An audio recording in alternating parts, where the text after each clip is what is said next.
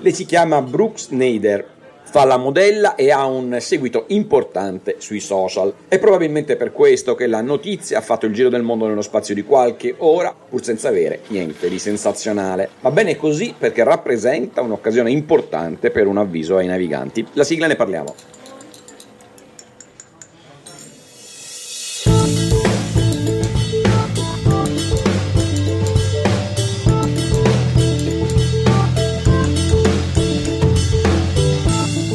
Era in un bar a New York con un amico, il cappotto poggiato sullo schienale della sedia, come capita spesso, poi è uscita dal bar, ha proseguito la sua serata. Qualche ora più tardi, sulla strada di casa, ha ricevuto un messaggio sul suo smartphone. Un dispositivo si sta muovendo con lei. Lei si è spaventata, non le era mai successo così tanto, dice, e ha iniziato a correre verso casa. Arrivata a casa ha svuotato il cappotto e dalla tasca è saltata fuori un medaglione bianco che lei non aveva mai visto. Era un Apple AirTag, non ne aveva mai sentito parlare. Uno degli ultimi dispositivi della casa di Cupertino nato per consentire di tracciare le chiavi, i portafogli, le borse, evitare di perderli o ritrovarli in caso di furto o di smarrimento un giocattolo tecnologico di straordinaria utilità. Niente di rivoluzionario, intendiamoci di giocattoli analoghi, ce ne sono in giro milioni di migliaia di marche e modelli diversi da anni, ma inutile negare che quello di Apple è rapidamente diventato un oggetto cool, bello, facile da usare a un prezzo tutto sommato accessibile. E però nella vicenda che ha per protagonista la modella newyorkese è stato usato nel peggiore dei modi possibile per seguire una donna a sua insaputa con chissà quali inconfessabili obiettivi.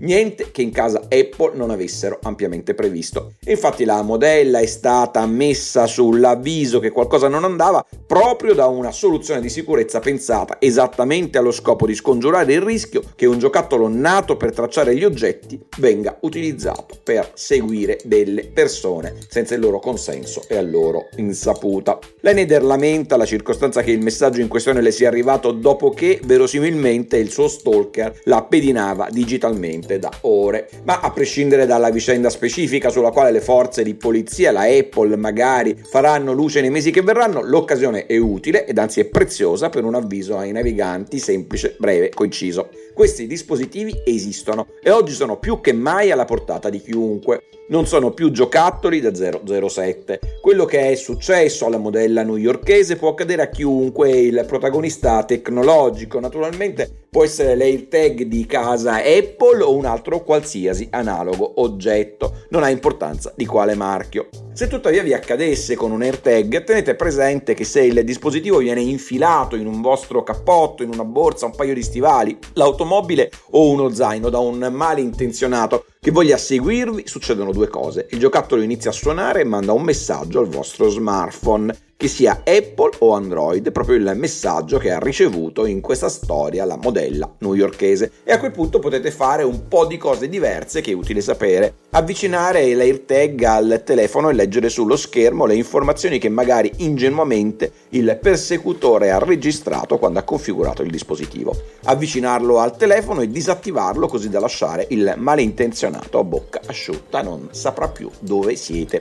Contattare le forze dell'ordine, il garante per la privacy, perché anche collaborando con Apple provino a identificare il vostro persecutore e fare giustizia. Buon anno a tutte e a tutti e naturalmente buona settimana.